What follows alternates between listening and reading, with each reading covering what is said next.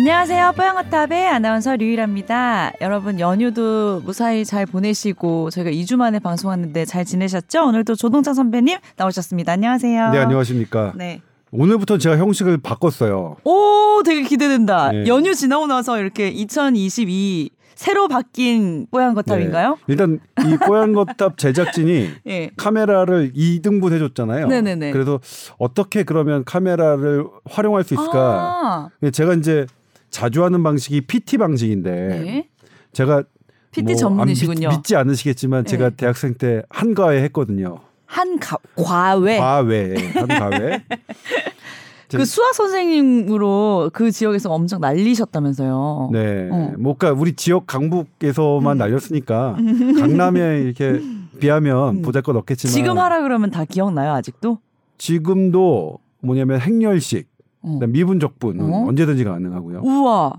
사람이 달라 보이네. 인수분해, 뭐 방정식, 그다음에 도형 문제. 음.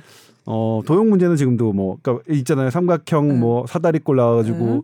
뭐 이거 A, B가 뭐 얼마일 때 뭐 이거 C에 뭐 저기는 뭐 이런 거는 뭐 오. 제가 되게 즐겨하는 문제였죠. 진짜 네. 난 공식 다 까먹었는데 어떻게 기억해요, 그거를? 아니 근해 공식 같은 거는 저도 다시 봐야 될 텐데 뭐 해보세요. x x 제 a 뭐 a x 제곱 마이너스 b x 플러스 아 플러스 b x 플러스 c면 x는 어.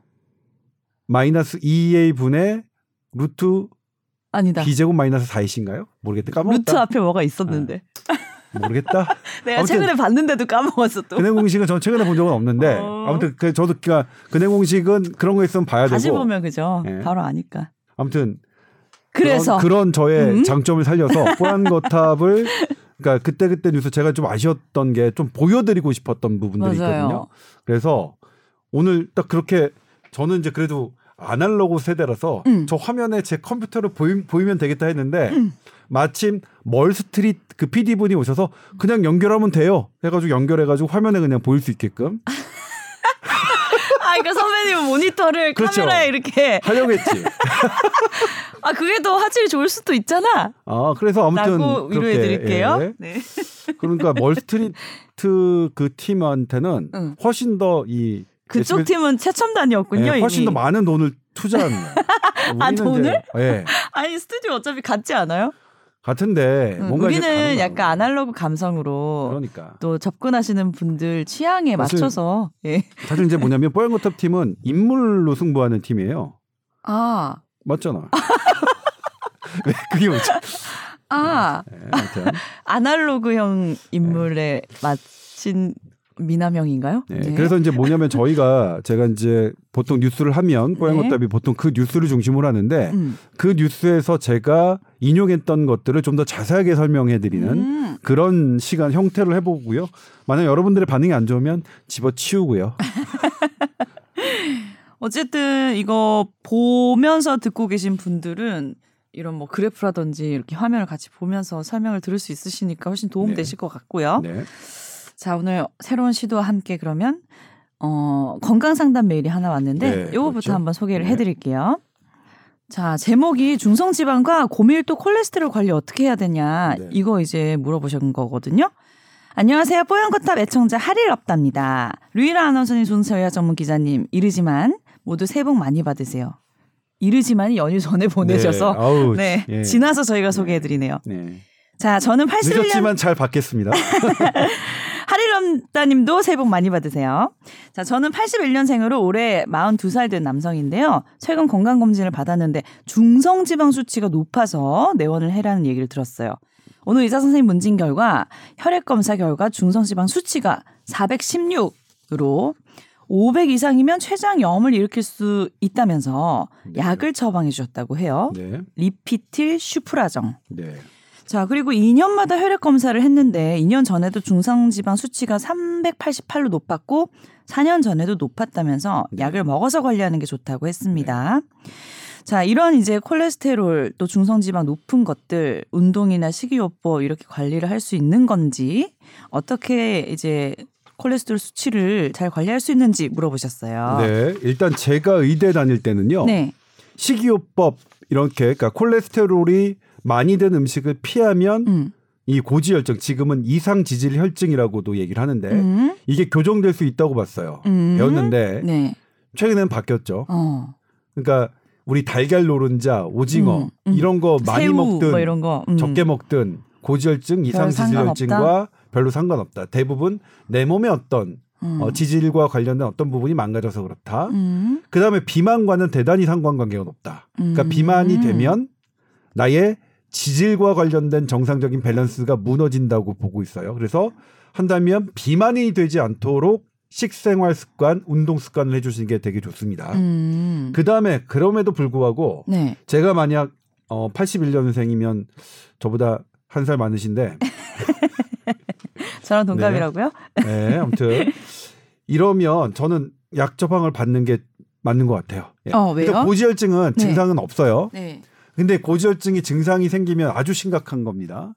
심장병, 뇌졸중이 심근경색 그렇죠. 아니면 뇌졸중. 혈관을 막아서 예. 바로 쓰러지는 예. 그런 그러니까요. 병들이죠. 그리고 이제 이 고지혈증의 치료약은 음. 음, 대단히 높은 평가를 받고 있어요. 현대의학에서. 예. 부작용이 많이 없는 약으로. 예. 부작용이 많이 없으면서 네. 실제로 이 고지혈증 약이 등장하고 난 다음에 음? 이 혈관외과? 스탠, 예, 흉부외과와 심장내과에서 어떤 스탠트 시술이 많이 줄어들고 있어요. 그렇기 때문에 네, 되게 좋은 약, 각광받는 약이니까 네. 어, 그리고 커다랗게 부작용이 음. 부작용이 없진 않습니다만 네. 어, 큰 부작용이 보고되진 않았기 때문에 예, 그렇게 말씀드릴 수 있습니다. 지금 중상지방이 사백십육이면 높거든요. 음, 근데 음. 중성 어, 어떻게 했는지 모르겠지만 중성지방이 사백이 넘으면 엘디엘 수치를 따로 계산해야 되거든요. 네. 아마 따로 측정했겠죠. 근데 어, 엘디엘도 지금 보면 엘디엘은 정상 수치신가요? 지금 보내주신 사진에 그런 것 같던데요. 네. 아니 그럼 제가 궁금한 게 있는데 저도 어, 할일 없다님과 마찬가지로 네. 어, 콜레스테롤 약을 먹고 있거든요. 네. 근데 정말 신기한 게 저는 중성지방은 정상인데. 네. 에이치디엘 콜레스테롤이 높아서 먹었었어요. 아, 아니, 엘디엘이. 엘디엘이. 어. 근데 엘치디엘도 높고 엘디엘도 높았어요. 네.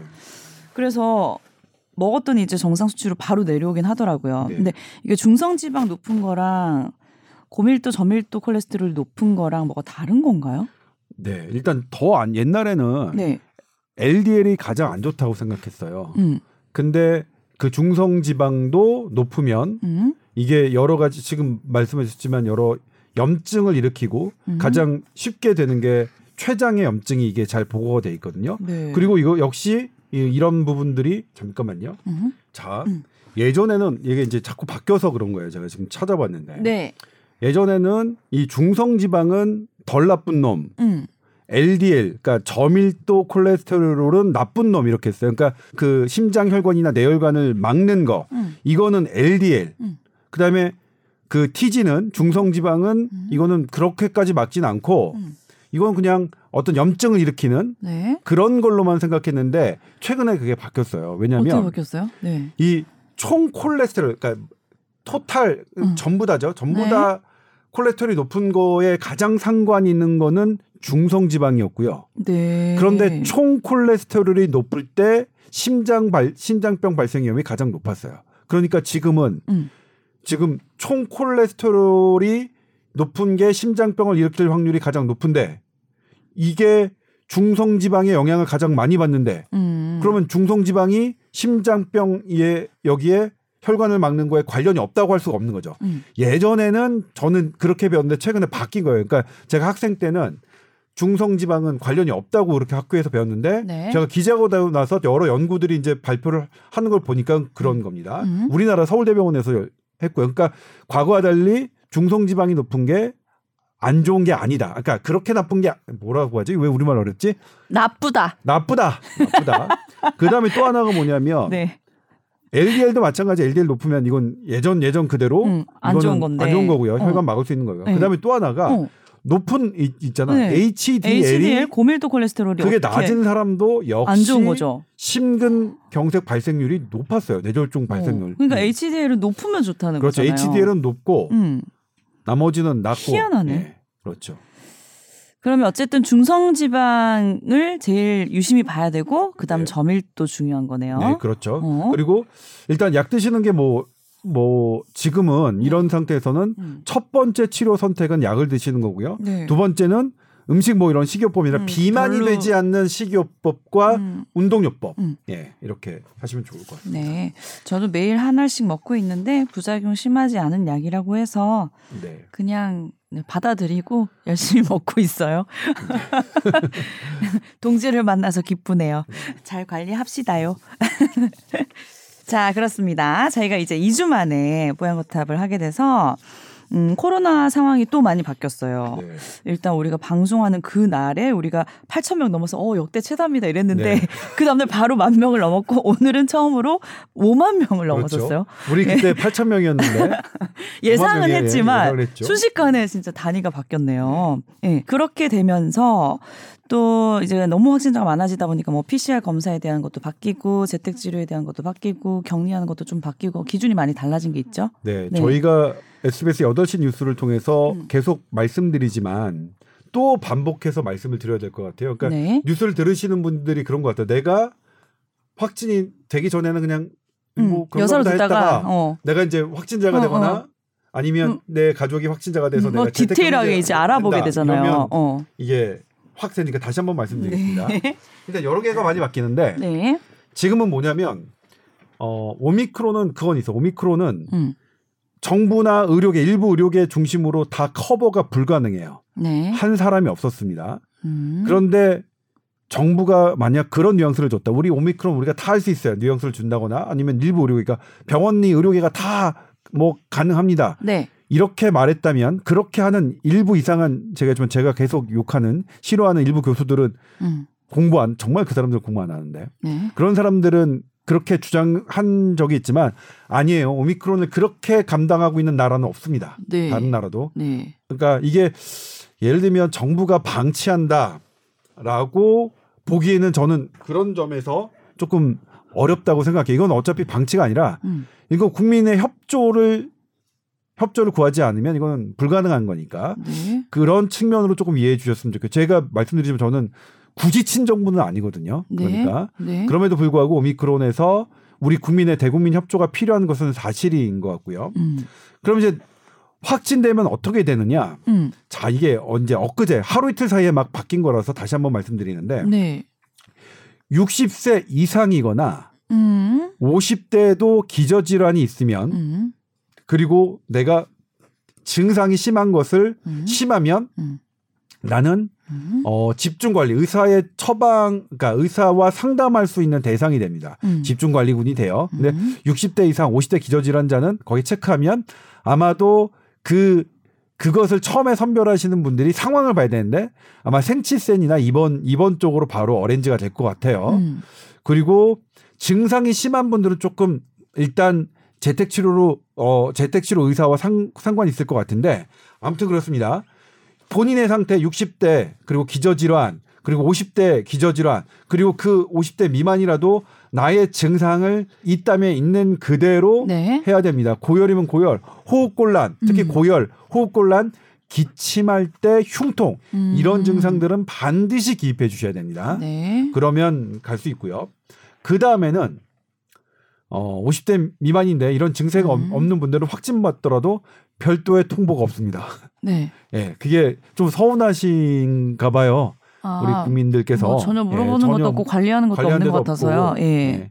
일단 이렇게 일반 관리군으로 되면 네. 한 번은 음. 한 번은 의사가 물어봅니다. 네. 증상이나 이런 거 있는지 없는지 한 번 진찰은 해요. 네. 근데 그게 어제까지만 해도 원활하진 않았어요. 근데 어. 조금 시간이 지나면 오늘도 얼마나 원활한지 아닌지 저희 에스비에스 기자들이 현장 점검을 했는데 음. 뭐 원활한 데도 있고 안 된 데도 있고 좀 그렇더라고요. 그럼 원활하지 지나면 않는 거네요. 예. 그렇겠죠. 네. 아무튼 그렇게 되는데 여기서부터는 뭐냐면 일단 한 번 진찰을 받고 그다음에 이제 내가 그냥 살아요. 음. 일주일 동안 내가 아무 증상이 없다. 음. 그러면 해제입니다. 일주일만 일주일 격리. 동안, 예, 일주일 동안만 격리하면 해제고요. 네. 근데 그때 보니까 증상이 있어요. 네. 그리고 근데 증상이 있는데 뭐 그렇게 심하지 않은 것 같다. 약간 열 안 나는 것 같고 약간 그냥 뭐 감기 기침, 같다. 그거는 네. 그냥 원래는 재택치료 의사한테 연결을 해서 처방을 받고 하는 게 원칙이나 네. 쉽지 않겠죠. 아, 아마 쉽지 않을 것 같아요. 이거는 사람 환자들이 너무 많이 몰리면 원래 쉽지 음. 않은 네, 부분인 것 같은데 원래는 그게 원칙이나 아니면 네. 그냥 본인이 구해서 가족들이나 누구에게 부탁해서 약을 그런 감기약 정도를 처방받으시고요. 제가 추천해드리고 싶은 것은 이 오미크론의 특징은 목에서 막 증식하잖아요. 저희가 말씀드렸는데 그래서 네. 목 통증이 그 되게 음, 중요한 증세였잖아요. 네. 네. 그래서 이 목을 가글링하는 그런 것들을 활용하시는 거 되게 좋을 것 같아요. 어? 어떻게 가글링하는 거요? 그 있잖아요. 음. 가글링하는 제품 있잖아요. 음. 그거하고 베타딘 성분의 가글링 제품 이게 하는 것도 있거든요. 인후 인후용 스프레이. 오. 그리고 근데 베타딘 성분이 너무 많이 어, 하시면 안 근데 그거는 그렇진 않아요. 음. 너무 많이 하셔도 예, 일주일 동안 괜찮아요. 괜찮아. 그 정도는 아니야 그 약이. 네. 그런 거 적극 활용하시고 네. 그다음에 집에 있는 진통제나 이런 거 기침약 이런 거 음. 활용하시면 될 것 같고요. 그래서 증세가 가볍게 그냥 일주일 동안 끝나면 그걸로 끝입니다. 네.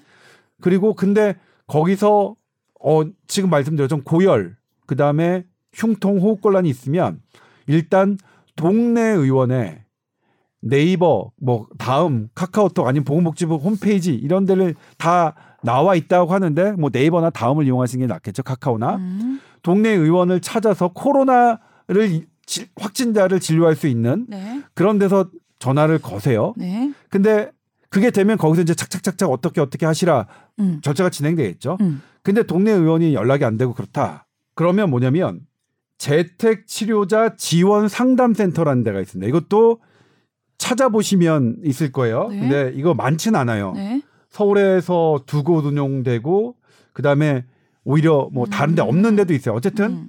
재택치료지원상담센터가 이십사 시간 운영한다고 하니까 거기다가 얘기를 하시고요. 네. 이것도 안 된다. 그럼 일일구 전화하십시오. 네. 일일구 전화하시고요. 네. 일일구가 연락이 안 되는 경우는 없을 거예요. 그런 적은 여, 여태가 늦은 적은 있지만 연락이 안 된 적은 없으니까. 네. 만약 근데 일일구도 안 된다. 그런 상황이 온다. 그러면 그냥 어 근처에서 외래 진료센터나 음. 아니면 코로나 전담병원으로 가세요. 음. 근데 이 경우는 근데 이제는 방역 택시나 자가 택시나 응급 구급차를 타고 가야 되는데 이게 쉽지 음. 않겠죠. 그래서 자가차를 타고 음. 뭐 이동하시면 되겠죠. 근데 맨 마지막 상황은 그야말로 전쟁 상황이니까 일어나지 음. 않겠죠. 근데 일 번이나 이 번 상황에서 음. 대충 마무리가 될 것 같은데 그게 안 되면 네. 일일구로 하시라. 특히 야간에 만약 안 된다면 네. 야간에 일일구 나, 나의 고열과 호흡곤란과 기침할 때, 때 흉통 등을 네. 어, 그냥 넘기시면 안 될 것 같아요. 음. 왜냐하면 오미크론은 대부분 경증이, 경증이지만 음.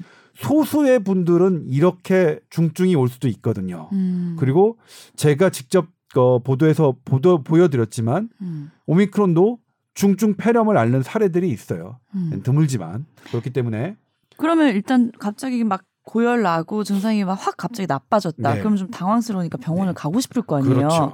근데 일일구를 타고 가면 그 코로나 전담 병원에서는 받아주기는 지금 쉬운 상황인가요? 쉬운 상황이 아니에요. 그러니까 어떻게 해요, 그러면? 그때는 자가 일, 타고 가면 더, 더 어렵잖아요. 그렇죠. 그러니까 근데는 그때는 뭐 그러니까 일단 일 번, 이 번을 하시되 음. 삼 번은 삼 번에 일일구를 타고 간다. 이거는 이제 사실 좀 위험한 내가 제가 상상하기 싫은 상황. 상상하기 싫은 상황이지만 네. 이때는 뭐 일일구 그 구급대원님들하고 음. 서로 상의해서 하는 거죠. 실제로 음. 많아요. 음. 이런 경우가 저는 일을 해봤는데 음. 예를 들면 이제 가까운 지인이 이렇게 했는데 빼도 박도 못하는 상황이에요.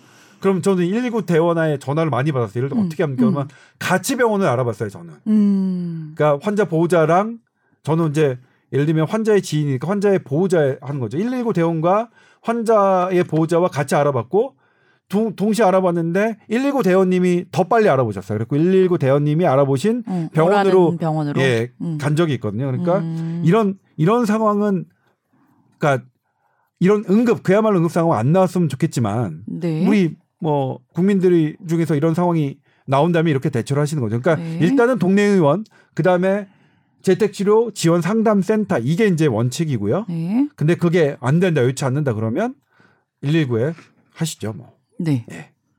자, 그리고 재택 치료할 때 그 네. 가족들 네. 같이 이제 격리 네. 되잖아요. 네. 근데 좀 나갈 수 있게 하던데요? 네, 일단 예. 백신 접종을 이것도 이거 저희가 정말 많이 보도해 드렸는데 근데 뭐 삼 차 안 맞은 예. 사람들 못 나가게 뭐 이런 것도 있고. 예. 예. 그렇죠. 일단은 뭐냐면 접종 완료자는 지금 뭐냐면 네. 이게 의학적으로 맞는지 틀린지는 음, 없지만, 없지만 어, 우리끼리 기준 정한 게 의학적 기준이 아니라 네. 그냥, 그냥 지금 규칙이다. 정리, 정리한 네. 게. 이 차를 맞고 네. 구십 일 이내, 이 차를 맞으시고 십사 일이 경과한 다음에 구십 일 이내거나 음. 음. 삼 차를 맞으신 분은 나는 음. 어, 격리 면제자가 돼요. 음. 가족이 걸려도 네. 저는 격리할 필요가 없습니다. 음. 다만 수동 감시자가 돼요. 음. 수동 감시자는 뭐냐면 내가 증상이 생기는지 안 생기는지 음. 그거 말해서 증상이 생긴다면 바로 피씨아르을 받아야 되고 검사를 네. 받아야 되는 거고요. 네. 증상이 안 생긴다면 일주일 동안 음. 어, 수동 감시자가 되는데 네. 왜 그럼 뭐 증상 안 생기면 아무데나 돌아다니는 일반인이랑 똑같은 거 아니야? 그냥 내가 회사를 돌아다니고 뭐 음식을 먹으러 다니고 하는 건 상관이 없는데 음. 고위험군이 있는 시설에는 가마, 가시면 안 됩니다. 아. 증상이 없더라도 네. 일주일 동안은 네. 예를 들면 병원, 음. 노인 요양시설 뭐 이런 데죠. 네. 예. 그런 데를 가시면 안 돼요. 음. 그게 달라진 겁니다. 음. 그렇지 않고 내가 이제 백신을 이 차를 맞은 지 구십 일이 넘었고 삼 차를 안 맞았다면 음. 저는 일주일 동안 격리를 해야 됩니다. 음. 네, 그게 바뀐 음. 겁니다. 음. 그 이제 피씨아르 검사도 가면 다 해주는 건 아니잖아요. 네, 그렇죠. 예. 지금은 이제 바뀌었나요? 신속 항원 검사로 바뀌었는데 이 부분은 제가 이제 오미크론에 네. 대해서 네. 이런 부분들을 제가 설명드리려고. 아 오늘 이제 준비한 네. 분할하면 네. 뭐가 나오나요? 네. 네. 지금 보이는 아 이게 젊은 젊은 조동찬이에요. 어? 몇 살 때 네. 선배님 얼굴이에요? 네, 저예요. 이천 오, 어려 보이. 마스크를 쓰고 있는데도 되게 어려 네. 보이는 거 보니까 엄청 어릴 때가. 제가 수술방 짚으니까 이천삼 년 아니면 이천사 년일 텐데. 이십 년 전이네요. 네, 이 칼 들고 네. 있는 게 저고요. 아니 근데 수술 장면이 이렇게 찍힌 게 있어요, 의사들이? 이제 그러니까 제가 어 이거 학회를 준비하려고 이제 슬라이드 사진을 찍는데 제 아랫연차가 아랫연차 유재일 교수인데 지금 한양대 구리병원에서 어. 어, 교수를 하고 있는 놈인데 그 놈이. 찍어줬어요. 저를 찍어줬고 아, 이게 몇 안 되는 네, 제가 귀엽네요. 의사임을 진, 어. 증명할 수 있는 네, 그런 젊은 조동찬입니다. 음. 근데 이때도 보면 음. 안 나왔지만 확실히 이제 이 아, 높, 뭔 얘기 하려고 예. 불안하게 확실히 뭐요? 네. 자 이게 이제 뭐냐면요. 네. 제가 어제 뉴스에서 본 건데 그. 미국 뉴욕의 컬럼비아 대학이 있습니다. 컬럼비아 대학이 아이비리그 중 여덟 개 그럼요. 예, 네. 되게 명문 대학이죠. 네. 위에 보이는 게 이제 뭐냐면 삼월 일 일, 사월 일 일, 오월 일 일 이렇게 쭉 해가지고 십일월 일 일, 십이월 일 일 뭐 한단 말이에요. 이 아래가 뭐냐면 미국의 일 일 확진자예요. 음. 미리 검사 검사로 양성 판정을 된 확진자예요. 네. 위는 뭐냐? 위는 뭐냐? 실제로 실제 환자의 추정치예요. 아. 이건 어떻게 여러, 계산하는 여러 방법이 있는데 네. 어떻게 계산하냐면 지금은 우리가 뭐 어떤 특정한 사람 본인이 원하거나 밀접 접촉에서 증상 있는 사람들만 검사를 받잖아요. 네. 근데 그게 아니라 어떤 집단을 통째로 검사를 해봐요. 그냥 무작위로. 음. 그랬더니 이렇게 많이 나오더라. 이런 것들을 다 감안해서. 난 걸린지 안 걸린지 모르는 사람들이 어, 나 실제, 걸렸어 그렇죠. 이렇게 된 거라고요. 실제 감염자를 예. 추정했는데 예. 미국도 작년 십일월서부터 물론 첫 한자는 십이월에 생겼지만 음. 십일월서부터 유행을 했을 거라고 보이거든요. 음. 미국은 더 빨리 했다는 연구도 있어요. 음. 보고도 있지만 이게 십일월 달 보면 이제 보통은 델타 때까지는 실제 환자가 한 삼, 사 배 정도 확진된 음. 환자보다 실제 삼, 사 배 정도 많을 거라고 생각하는데 네. 오미크론, 오미크론 등정 이후에는 어떤가요? 십 배 차이가 납니다. 실제 오. 환자가. 그러니까 전파력이 빠르고 네. 빠르고 그리고 뭐 무증상이니까 증상이 그렇겠죠. 별로 없으니까 네. 또 모르고 지나가는 경우도 그러면 있고요. 이제 우리 네. 잘 따져보면 네. 우리가 지금 오만 사천 명이 나왔죠. 네. 이거를 적용한다면 우리 실제 환자 수가 대충 나오겠죠. 오십만 아니 아니지 십 배 맞나? 그렇죠. 오십만 명? 네. 수학 잘하시네요. 네. 나 산수 잘 못해서 놀랬어. 틀렸을까 봐. 어, 오미크론의 네. 실제 환자 수는 음. 상당히 많을 것 같다. 음. 네. 그래서 그러니까 우리 약간 우스갯소리로 야 지금 우리 다 걸려 있을지도 몰라. 뭐 이렇게 하면 네. 진짜 그럴 수도, 수도 있다는 거잖아요. 네. 그 연구 결과고요. 네. 그리고 제가 이제 다음 거는 네. 이건 영국 임페리얼 대학이 한 겁니다. 영국 데이터예요. 이건 뭐냐면 위에가 음. 감기 환자예요. 어어. 왜냐면 작년에 구월, 시월에 감기 환자가 이제 보면 작년 시월, 십일월에 음. 감기 환자가 폭증했어요. 네. 영국에서. 네. 밑에는 코로나 확진자예요. 영국에. 음. 근데 이 작년에 십이월에 어떤 일이 있으면 영국이 음. 야 이거 오미크론은 증세 가벼우니까 감기라도 다 검사해보자. 음. 신속항원 검사, 피씨아르 가릴 것 없이 음. 하루에 막 이백만 명 정도를 막 검사를 했어요. 네. 그랬더니 어떤 일이 벌어졌냐. 네. 코로나 확진자는 오미크론 확진자는 확 늘고 네. 감기 환자가 뚝 줄어들었어요. 아, 이게 뭘, 감기인 줄 알았다. 감기인 줄 알았던 아. 사람들이 다 코, 코로나였던 거죠. 네. 그러니까 지금 영국의 자료와 네. 미국의 이 그 연구 결과를 보면 음. 실제로 오미크론은 훨씬 비슷하네. 더 많이 퍼져 있을 것 같고 네. 많은 사람들이 감기로 음. 알고 있을 거다. 네. 이런 부분이죠. 그러니까 여기서는 뭐냐면 경증 환자, 증세가 무증상이나 경증 환자로서는 음. 우리가 사실 감당도 못하고 관리할 수도 없고 음. 관리할 필요도 없는 거죠. 음. 다만 누구를 음. 위험할 수 있는, 그러니까 음. 위중증이 되거나 음. 사망할 수 있는 사람들을 음. 집중해서 관리하는 지금 방향은 정부의 방향은 네. 맞다. 네. 이렇게 말씀드릴 수 있겠고요. 네. 자, 다음은 제가 이제 한 거죠. 이거는 어 이것도 영국 그 왕립대학의 조코비드 센터라고 하는 건데 네. 사실 코로나십구에 대해서 연구를 정말로 많이 하는 대표적인 집단 중에 하나거든요. 하나는 미국이에요. 미국의 시애틀에 있는 워싱턴 대학 연구팀이 음. 정말로 유전자 분석 정말로 잘하고요. 음. 그다음에 이런 어, 환자들의 그런 역학이나 증상 이런 거는 임페리얼 칼리지 영국의 왕립대학에 있는 이 조 코비드 센터가 정말 잘하는데 음. 여기 나오죠. 오미크론의 탑 파이브 심텀 증상. 음. 러닝 오죠. 콧물이 흐르는 거하고 네, 머리 아픈 거하고 거랑. 피곤한 거하고 어. 스니징 재채기하고 어, 목 아픈 목 거죠. 아픈 이거예요. 음. 여기서 우리가 지금 오미크론의 다른 점인데 네. 원래 델타까지의 삼 대 증상은 뭐였냐면 피버, 열, 음. 기침, 음. 그다음에 이 냄새나 맛 못 맡는 거예요. 맡는 거. 근데 이게 오십 퍼센트도 채 안 되는 거죠. 음. 그러니까 우리 지금 막 우리 회사도 열감지기 막 하는데 어, 소용이 없네. 오미크론에서는 피버가 없어지고 예, 여기에. 그렇죠. 어디 예. 탑 파이브 증상이 없는 거예요. 아무튼 음. 뭐 특이한 게 있다. 그다음에 네. 뭐 이 탑 파이브 안에 들어가지 않지만 오미크론의 특이 증상은 이런 게 좀 소개돼 있어요. 이게 음. 땀띠처럼 피부병, 땀띠 같은 음, 이런 땀띠 거. 같은 거 난다 그랬었죠. 네, 네, 그런 부분이 있어요. 네. 네. 그다음에 영국이 이제 파격적으로 예, 지난 일월 이십칠일 했죠. 네. 뭐냐면 코비드 패스를 더 이상 강제적으로 하지 않겠다라고 선언했고요. 네. 근데 제가 그때도 강조해드렸지만 어. 예, 예, 영국에서는 다른 나라에서는 이게 프랑스, 덴마크도 마찬가지예요. 일상 회복에서 가장 먼저가 뭐냐면 여기 보면 제 여기 화면 보시면 되겠지만 음.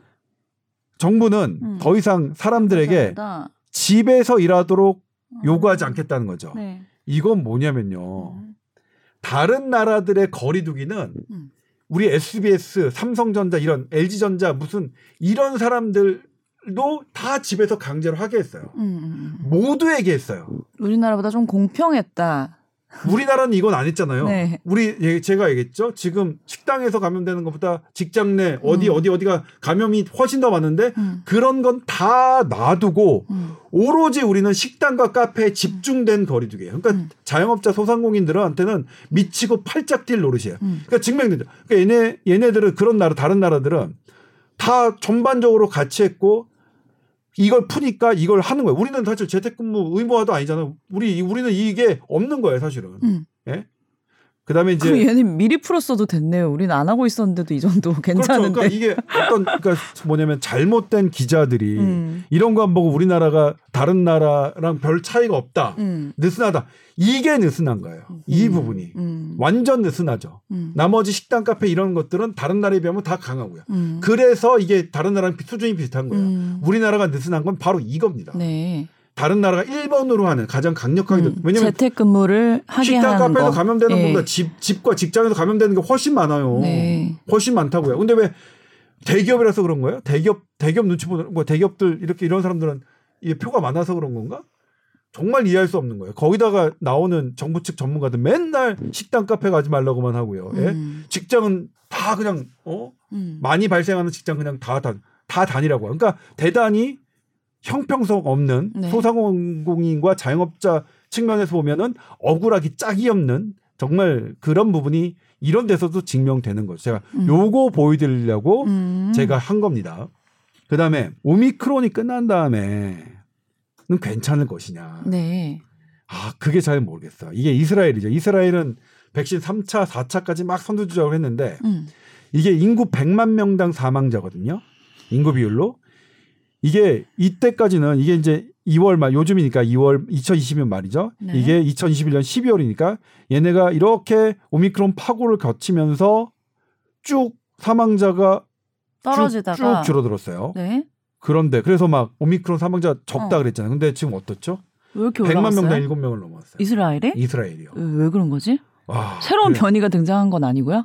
아니 일단 그렇게 네, 보이진 네. 않아요. 그런 네. 증거는 없다고 네. 하니까 우리가 스텔스라고 하는 오미크론의 어, 변이형도 뭐 증상이 더 어, 심하다라는 증후는 없다고 지금 세계보건기구가 발표, 발표했으니까요.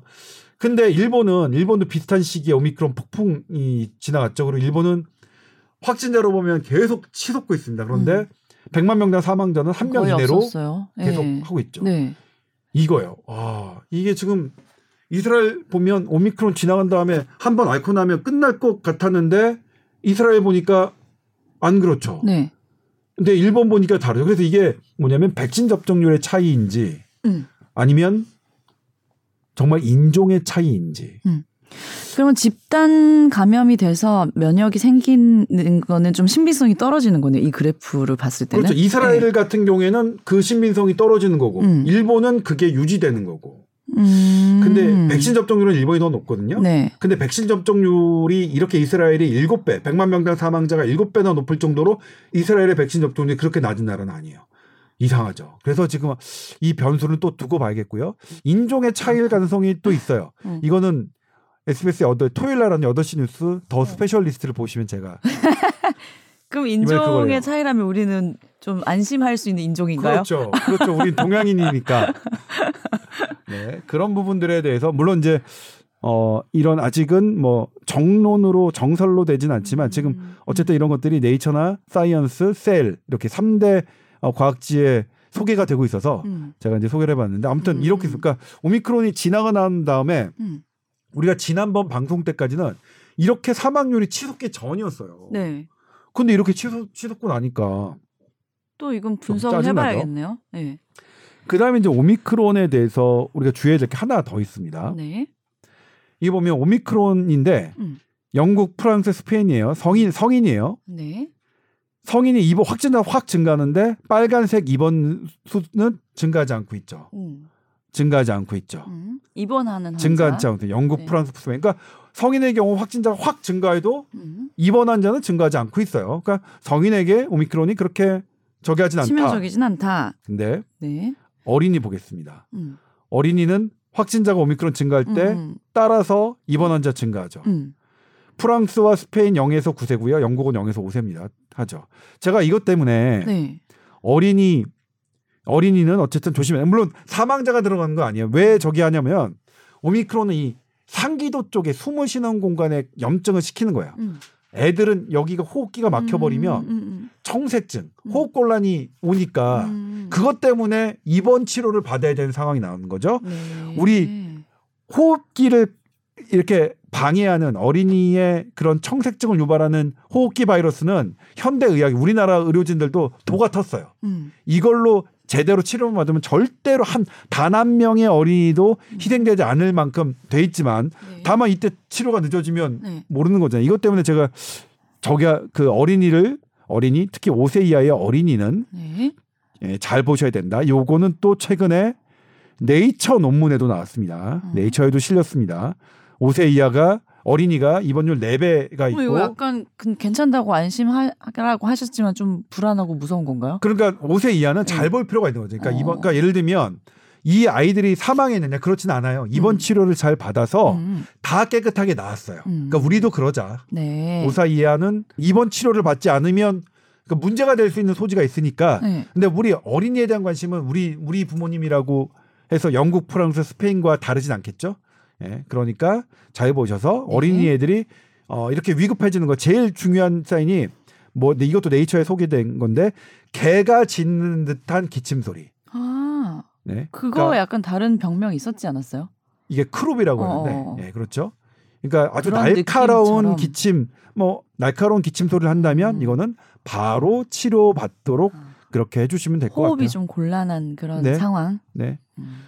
뭐 이건 우리 부모님들도 잘 해주실 것 같고요. 네. 그다음에 이제 또 하나 신속 항원 검사와 피씨알 검사 이건데. 네. 이게 이제 오미크론에 아. 대해서 오미크론에 대해서 이거는 엔이제이엠과 란셋의 이것을 한 언론사가 이제 그 종합한 건데. 네. 그러니까 란셋에 실린 에, 저기는 여기에 항체 그림이 따로 더 있습니다. 하나 더 있고요. 엔이제이엠이 보통 이런 건데 오미크론에 대해서 한 거예요. 오미크론은 내가 영일이 뭐냐면 노출된 날이에요. 노출된 날인데 이게 이렇게 있다가 바이러스가 이렇게 올라갑니다. 그러니까 오 일 전에 피크에 달하는 거죠. 보통 이거를 한 삼 일로 보고 있어요. 네. 진짜 빠르죠. 어. 삼 일 만에 노출되고 거의 삼 일 만에 피크에 오르는 거예요. 네. 델타는 한 오, 육 일이었는데 음. 델타보다 한 이틀 정도 빠른 거예요. 음. 근데 피씨알은 훨씬 더 낮은 수준에서 양성을 합니다. 아, 이렇게 밑에. 네. 그리고 이게 신속 항원검사예요. 여기서 양성이 돼요. 음. 그러면 신속 항원검사에서 양성이면 피씨알에서 양성일 확률이 높겠죠. 네. 훨씬 높은 곳을 그럼요. 높아야만 하는 거니까. 네. 그러니까 미국, 영국이 신속 항원검사에서 양성이면 음. 그냥 바로 피씨알 안 하고 양성 취급을 하는 거예요. 아. 우리나라는 이걸 양성이면 음. 피씨알을 또 해요. 음, 할 필요가 사실 없다는 거네요. 오히려 그러니까 뭐냐면 어. 신속 항원 검사는 위험성이 문제예요. 이거 보면 그러니까. 이 여기서는 이, 이 구간은 이 네. 피씨알과 신속 항원 검사 이 사이는 가짜 음성이잖아요. 응.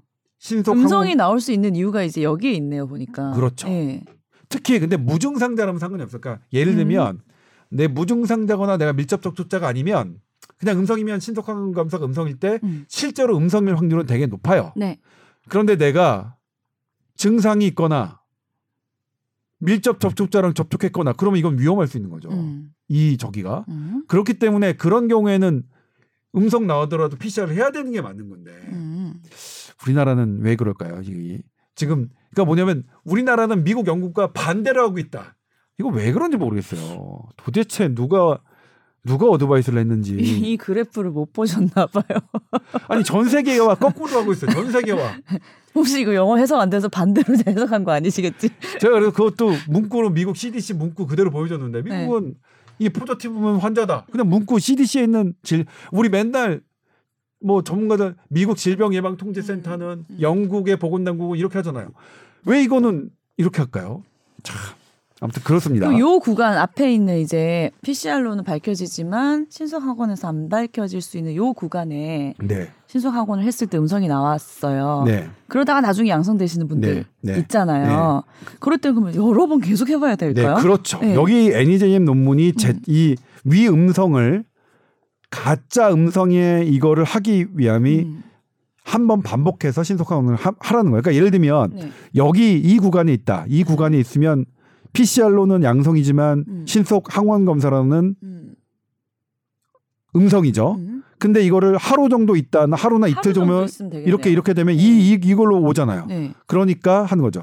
그러니까 사실 신속 항원 검사는 아니는 싸니까 음. 사실 내가 증상이 있거나 하면 매일매일 해보는 것도 방법이에요. 음. 피씨알보다 이거 신속 항원 검사는 얼마죠? 음, 음. 비용이 몇천 원이요? 몇천 원이죠. 네, 네, 네. 피씨알은 음. 십만 원대입니다. 네.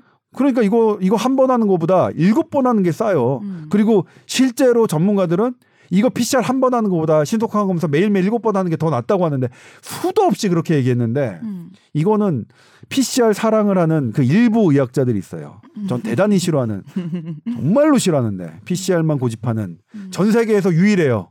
이렇게 거꾸로 하는 나라. 그러니까 참 모르겠어요. 아무튼 근데 여기서 또 하나의 비밀이 있습니다. 네. 자 이렇게 해서 어, 미국과 영국은 이렇게 해서 신속 항원 검사 양성이면 환자로 쳐요. 음. 우리는 여기 양성이면 뭘 하죠? 피씨알을 하죠. 피씨알로 해야만 환자가 돼요. 환자 돼요. 네. 근데 우리가 이제 어떤 철없는 의사가 이십만 명이 진단 가능하다고 했어요. 근데 제가 실제 환자 수는 이십만 명이 넘을 수도 있, 있죠. 저희 오만 명이라도 실제 환자 수는 음, 오십만 명의 가능성이 있다. 있다는 컬럼비아 미국 컬럼비아 대학 의대 연구 결과가 있으니까요. 네. 그런데 실제로 이거를 양성으로 판 피씨알로 양성을 판정하려면 음. 몇만 그러니까 십만 명을 하려면 음. 백만 명 정도를 검사해야 돼요. 음. 십만 명을 확진시키려면 음. 왜냐면 모두 다가 뭐 점쟁이처럼 딱딱 양성인 사람만 모아서 검사할 수는 없잖아요. 네. 그러니까 예를 들면 영국이 하루에 이십만 명을 검사 확진한 날이 있어요. 네. 그때 검사를 몇 개냐면 이백삼십만 명인가 했거든요. 검사를. 음, 음. 피씨알로는 육십오만 명 검사했고요. 나머지 백 뭐 대충 백사십만 명 정도를 음, 음. 신속 항원 검사를 했어요. 그래야 이십만 명 확진자가 나오는 거예요. 음. 우리나라처럼 신속 항원 검사 안 하고 피씨알만 하면 현재 수준으로는 음. 우리나라 십만 명 이상 진단 못 해내요. 음. 네? 지금처럼 하면. 그러니까 피씨알은 말 그대로 신속하지 않다. 네, 그렇죠. 그리고 뭐냐면 예. 우리나라 피씨알 지금 최대 용량이 네. 팔십오만이에요. 음. 영국은 최대 용량이 백십만 명입니다. 음. 그런데도 하루 최대 검사한 게 육십오만밖에 안 했어요. 음. 우리나라 지금 보니까 음. 피씨알로 지금 사십만, 오십만 정도 하잖아요. 네. 용량이 팔십오만이라도 그거 다 할 수는 없거든요. 음. 그러니까 우리는 분명히 뭐 많이 좁아서 오십만, 육십만 한다더라도 음. 오십만, 육십만 명을 검사해놓고 음. 확진자 십만 명이 나오는 것은 음. 양성률 이십 퍼센트나 돼야 가능한 건데 네. 그거는 뭐 저기죠. 그리고 지금 말이 안 되는 게 풀링하겠다고 했잖아요. 여러 명. 풀링 검사는 뭐냐면요. 네. 여기 우리 다섯 명이나 열 명 검사 걸 해가지고 음. 한꺼번에 돌려놓겠다고 하는 거예요. 음. 그래서 여기서 한 명도 안 나오면 우리 열 명은 배제되는 거잖아요. 네. 양성률이 감염이 적을 때 하는 검사예요. 음. 양성률이 높을 때 하잖아요. 그러니까 열 명 중에 한 명이라도 하면 열 명 다 다시 해야 되는 거예요.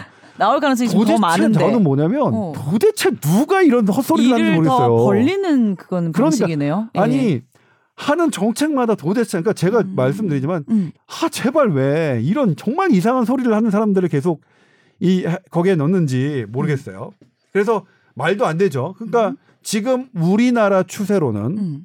하루 십만 명 이상 확진자가 나오기가 어렵죠. 네. 십만 명 이상 확진자 나오려면 아주 만연하게 퍼져서 음. 열 명 중에 어, 이십 명은 감염자 우리 국민이 음. 그럴 때면 가능하겠지만 음. 근데 이십 퍼센트가 가면 좀 실제 환자 수는 얼마겠어요? 네. 오천만 명이고 사백만 명 정도가 실제로 환자일 때나 가능한 일이지. 음. 예? 이거는 어려 어렵습니다. 그래서 이거 보여드리고 싶었고요. 우리나라가 음. 지금 이제 그래서 이월 삼일부터 신속 항원 검사를 하는 거죠. 고위험군이 아니면? 네, 고위험군이 아니면 네. 그건 잘했어요. 네. 그 정책은 저는 찬성입니다. 그러니까 네. 고위험군이 아니면 신속 항원 검사부터 하는데 문제는 신속 항원 검사를 한 양성 나온 사람을 다시 특히 피씨아르 다시 피씨아르 하는 것은 예, 다시 피씨아르 하는 건 두 가지죠. 확진으로 하면 되는데 일단 피씨아르 하는 과정이 지금 우리 음. 환자 삼만 명, 사만 명 되니까 피씨아르이 음. 이틀에서 하루 더 늦어졌어요. 음. 삼 일 정도 걸려요 지금. 그러면 투약이 필요한 사람이 삼 일 늦어지는 경우요. 음. 그 다음에 뭐냐면 실제로 이 늘어나는 환자를 감당할, 그러니까 실시간으로 반영하기가 어려운 거죠. 음. 지금 어떤 지금 뭐냐면 손영래 대변인이 어제 라디오에서 거꾸로 말씀하시나 신속 항원 검사가 오니까 오히려 확진자가 어, 더 적게 음. 나올 수 있다라고 하는데 말도 안 되죠. 신속 항원 검사 양성해도 피씨아르로 하는 거니까. 네. 예. 아, 아무튼. 이거는 신속 항원 검사를 그냥 확진자로 인정하면 더 실시간으로 쫓아가는 나고 다 영국과 미국도 평가하고 있고 이거 기전상 그렇게 그럴 어, 수밖에 없는데 우리는 반대로 생각하고 있다. 아무튼 그렇습니다. 네. 아무튼 그래서 그러니까 뭐냐면 불필요한 오해 살 수 있는 거죠. 음. 이렇게 양성 환자 다시 피씨아르로 하면 음. 이거 확진자 수 조절하는 거 아니냐라는 음. 불필요한 오해를 음. 살 수는 있어요. 물론 그건 있어요. 음. 이러면 뭐냐면 신속 항원 검사가 위양성인 경우도 있죠. 네. 위양성은 뭐냐면 다른 사람에게 피해는 안 끼쳐요. 네. 본인이 괴롭죠. 네. 본인이 가짜 양성인데 응. 그냥 격리하고 막 이런 응, 거니까 응. 그래도 그분이 대중에게 피, 미치는 피해는 없, 없으니까 응. 그거는 예방할 수 있겠죠. 이 정책은. 근데 일단은 다른 나라랑은 거꾸로라는 거. 응. 뭐 말씀드리고 싶고요. 위양성의 경우도 많이 있어요? 위양성 우리나라가 해보니까 네. 어, 다른 나라에서는 위양성이 캐나다 연구에서는 어땠냐면 음. 제가 그것도 이거는 자마에 실렸던 건데 캐나다 연구가 자마 되게 미국에서 임팩트 팩터가 높은 겁니다. 네. 구십구 점 구오 퍼센트로 위양성률이 적었다. 그러니까 영 점 영오 퍼센트. 음, 거의 없다. 거의 없다. 네. 특히 증상이 있는 사람 이런 밀접 접촉자 아, 대상으로는 음. 위양성이 그 정도로 낮다. 네. 근데 이 신속 항원 검사는 제품마다 음. 민감도 특이도가 되게 다르니까 음. 우리나라 거는 별도로 해보겠지만 음. 질병관리청이 해본 거는 우리나라 게 지금 현재 수준으로 칠십육 퍼센트 맞다. 그러니까 신속 항원 검사에서 위양성인 경우가 이십사 퍼센트 정도 된다고 지금 발표를 했어요. 엊그저께. 우리나라 꽤 많은 거네요. 네. 그러면 이거 뭐 어. 모르겠어요. 아무튼 음. 그렇다니까. 근데 칠십육 퍼센트라고 하더라도 음. 훌륭한 거예요. 음. 위양성 우리 독감 독감이 예민도가 네. 한 오십 퍼센트 되거든요. 아. 근데도 우리 거기서 양성 나오면 약 먹잖아요. 네. 뭐 그런 것처럼 네. 그런 부분이 있습니다. 아무튼 음. 한 사람의 위양성이라도 불편함을 어, 피해를 음. 줄이기 위한 정책입니다. 우리나라는 뭐 그런 장점은 있어요. 네. 네, 그런 장점은 있습니다. 네. 아무튼 근데 다른 나라랑은 좀 거꾸로 되는 거고 있고요. 음. 그리고 여러 기조로 봤을 때 음. 신속항 검사를 차라리 그러면 저 같으면 아.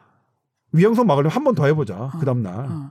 그런 게 낫지 않을까요? 피씨알은 피씨알보다 훨씬 더 빠르니까. 음. 야, 두 번 신속항 검사 양성이면 양성으로 치자. 음. 아니면 세 번을 하든가요. 음, 음. 네. 그러니까 피씨알이 더 확실한 검사 방법이다가 아니라 어떤 이제 좀 심각한 기간에서 더 어? 확실하게 알 수 있는 그러니까 기간의 차이일 뿐이다. 이걸 그러니까, 말씀하고 싶으신 거죠? 아니요. 피씨알이 예. 지금 제가 그림에서 보여드렸지만 피씨알이 예. 훨씬 더 적은 양에서도 디텍트하는 어. 지금 현존하는 가장 정확한 검사는 해요. 근데 피씨알은 한데. 매일매일 할 수가 없잖아요. 음. 만약 피씨알을 여기다 여기다 했어요. 그러면 이때 했으면 음성이죠. 음. 뭐 영일에서 뭐 하루 사이에 오면 음성이죠. 근데 피씨알은 이때 하고 안 할 거잖아요. 근데 신속항 검사는 증상이 생기면 이때 할 수 있고 이때 할 수 있고 그러니까 신속항 검사는 음. 매일매일 할 수 있는 장점이 있잖아요. 음. 그러니까 이거를 그러니까 이 엔이제이엠의 결론도 여러분들 선생님들 그 일부 공부 못 하시는 선생님들 엔이제이엠은 읽으셔야죠. 그래도 예? 엔이제이엠은 읽으셔야죠. 사이언스 네이, 네이처까지 읽으시기를 바라는 건 아니지만 그 사람들의 인식 속에도 신속항원 검사보다 피씨알이 좀 더 정확하다라고 알고 그건 있어서 그건 맞아요. 예. 그건 맞는데 음, 이 방법이 틀렸다고 한해서는, 하지 않을 것 같아서 예, 사람들도 예. 예. 일 회 안에서는 그런데 예. 이걸 시리얼하게 십오 일 정도를 놓고 보면 그렇지 않다는 음, 거죠. 예? 네. 그래서 제가 이 그래프를 네. 정말로 정말로 어.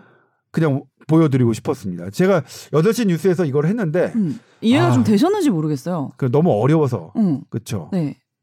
어렵나요? 뭐래 피씨알이 그래도 정확하지 이러실 것 같아요. 아니죠. 피씨알은 물론 그렇죠. 한, 한 번만 한다면 피씨알이 더 정확한데 네. 피씨알은 한 번 하고 두 번 하는데 어, 시간이 걸리고 네. 비싸고요. 음. 신속항원 검사는 매일매일 한다. 그러면 한 번 했을 때는 피씨알이 더 정확하지만 피씨알을 음. 일주일에 한 번 하는 거하고 신속항원 검사를 일주일에 매일매일 하는 거하고 음. 어느 게 더 정확하겠어요? 그렇죠. 매일매일 하는 게 낫죠. 그게 더 싸고. 네, 네. 그러니까 신속항원 검사를 싼 거를 더 많이 해야죠. 음. 참고로 저는 신속항원 검사에 어떠한 것도 갖고 있지 않습니다. 네. 그 회사들한테 물어보세요. 그리고 전 그분들에게 물어보고 있어요. 피씨알 주장하시는 분들 정말로 당신들 피씨알과 이해관계 전 회사 전혀 이해관계 없어요? 음. 그거 좀 선언해 줬으면 좋겠어요. 제발 음. 정말 피씨알 주장하시는 선생님들 음. 제발 피씨알 회사와 이해관계 없다는 거를 조금 선언해 주셨으면 정말 제가 어 정말 프랭크하게 받아들일게요. 네. 진심인 것처럼 네. 좀 선언 좀 해주세요. 음. 예. 그렇고요. 그렇군요. 네. 아우 됐습니다. 제가 설명해드리고 싶은 끝났습니다. 거는 네, 이 정도였습니다. 아, 오늘 처음으로 이분할로 아주 네. 디테일한 설명을 해주시면서 네. 이해가 아주 쏙쏙 되는 시간들이었네요. 네. 네. 아무튼 음. 뭐 댓글이나 이런 걸로 반응을 주시면 뭐 한 번 더 계속 해보든가 예? 아니면 때려치든가 결정하겠습니다. 어땠어요? 듣, 듣기만 하시는 분도 마, 네. 계시지만 네. 만약에 궁금하시면 좀 일부러 찾아서 그러니까 보시고 비교해 보시면 좋아요. 유튜브 조회수를 늘려야겠다는 생각 때문에 네. 시도를 해보세요. 왜냐하면 음. 이게 유튜브로만 볼 수 있어요. 팟캐스트나 네. 이런 걸로 들으시는 거는 수익이 안 잡히는데요. 아~ 유튜브 조회수가 높아야 수익을 어? 돼야 되고 미끼가 괜찮았는데? 나도 그러니까요. 몰랐네. 그런 의도인지. 네. 그리고 일단은 우리가 수익을 올린다면 네. 어디에 쓰나요? 일단 저희 팟캐, 저희 뽀얀거탑도 좀 지원 다양한 지원이 있을 수 있을 것 같고 네. 그리고 사실 이제 뭐냐면 얼굴 관리 그런 데 쓰시는 거 아니죠? 뽀얀거탑이 일단 삼백 회가 아, 전 그건 있었어요. 삼백 회 했었잖아요. 근데 네. 우리 회사에서 아무도 삼백 회를 세일즈 해주지 않았어요. 음. 지나고 나니까 좀 섭섭했어요. 아, 전 몰랐는데 네. 아, 저, 뭘, 저 그때 그런 섭섭한 그런 거 없었잖아요. 근데 나중에 네. 누가 그러더라. 아니 그렇게 삼백 회인데 왜 그런 걸 안 알렸냐고 뭐 이렇게 회사 뭐 홈페이지나 이런 거 알려 알려야 되는 거 아니야? 그랬고 그거 그 말을 들으니까 서운하더라고요. 그냥 인사치레로 하신 말씀 같은데. 아 그런가? 네. 네. 그래도 우리 청취자분들은 많이 또 축하를 해주시고 아, 다 네. 함께 또 네, 기뻐하셨으니까요. 네. 그걸로 충분합니다. 사백 회는 제대로 하자고요. 근데 네. 대신. 아 이거 보니까 또 시간도 나오네. 어. 오십이 분 막 이렇게. 아 그럼 끝날 시간이 되니까. 됐다는 네, 거네요. 그렇죠. 예. 알겠습니다. 신속항원 검사 좀 네. 집에 요즘 많이 또 품귀 현상도 좀 있고 했었잖아요. 네. 예. 사놓고 수시로 좀 불안하시면 해보시는 것도 뭐, 근데 도움 되겠네요. 예를 들면 예. 불안감 때문에 음. 하시지 말고 이게 음, 저는 신속한, 예, 해볼 때. 신속한 검사를 어떨 때 확인했으면 좋겠냐면 음. 내가 할머니, 할아버지 아, 그분을 만나신다. 그 이틀 전부터 음. 해보는 거죠. 그렇네요. 그러니까 허, 사실 친구들 중요한 포인트다 네. 이거. 친구들 만날 때 뭘 하겠어요. 네. 뭐 삼 차 접종 다 맞았고 뭐 네. 그런데 지금 딱 제 귀에 네. 꽂히는 게 그런데 이틀 전쯤부터 그렇죠. 한다는 이틀 거 전쯤부터 되게 괜찮은 것 같아요. 제가 네. 그러려고 그러고 있는 거 음. 어머니 만나거나 할 때 음. 이틀 전부터 하는 거죠. 음. 알겠지만 신속한 검사가 음. 감염력이 높을 때는 무조건 잡아내니까. 음, 네. 예, 얘가 못 잡아내는 건 양이 적다는 거니까. 네, 네. 그리고 피씨알은 사실은 활동성 없는 것까지 잡아내잖아요. 네. 가짜 양성까지 만들어내는 네. 항목이니까. 네. 아무튼 그렇습니다. 네. 네. 우리 장선희 기자님 내용 들으시러 오늘 청강하러 오셨는 청강이란다. 강의 같아서. 아, 장선희 기자는 잘 나가요. 장선희 기자는. 아니 뭐 추가 질문 하실 거 있나 제가 여쭤보려고요. 네, 네. 뭐 부족하면. 예. 알겠습니다. 네. 완벽하셨다고 장선희 기자는 하네요. 그 네. 철피엠이라고 고정 출연자예요. 네. 아, 철... 딴 프로그램은 대충 얘기해도 돼요. 여기서는. 아, 그렇죠. 네. 그렇죠 뭐. 여기서는. 그게 철파임에서 철피엠 알게 뭐야. 네? 거기 피디가 유니준이던데 응. 유니준 피디랑은 제가 옛날에 그 시, 정성문이 진행하던 섹션 네. 라디오 유니준이 유니준 피디가 진행한 적이 있어서 제가 선배님 또 오랫동안 네. 출연하셨잖아요. 네, 그랬죠. 네. 그때도 오랫동안 출연했다가 잘렸어. 왜? 이제 정책이 좀 바뀌었더라고요. 그러니까 인물 중심에서 실력 중심으로. 인물 중심으로 바뀌었다는 얘기가 있어요. 에, 그럼 뭐 나 불러야 되는데. 아. 그런 인물이 아니었던 걸로. 알겠습니다. 네. 티 오 더블유 알 골뱅이 에스비에스 닷 씨오 닷 케이알로 또 궁금한 거 보내주시면 됩니다. 오늘은 여기까지입니다. 고생하셨습니다. 네, 감사합니다.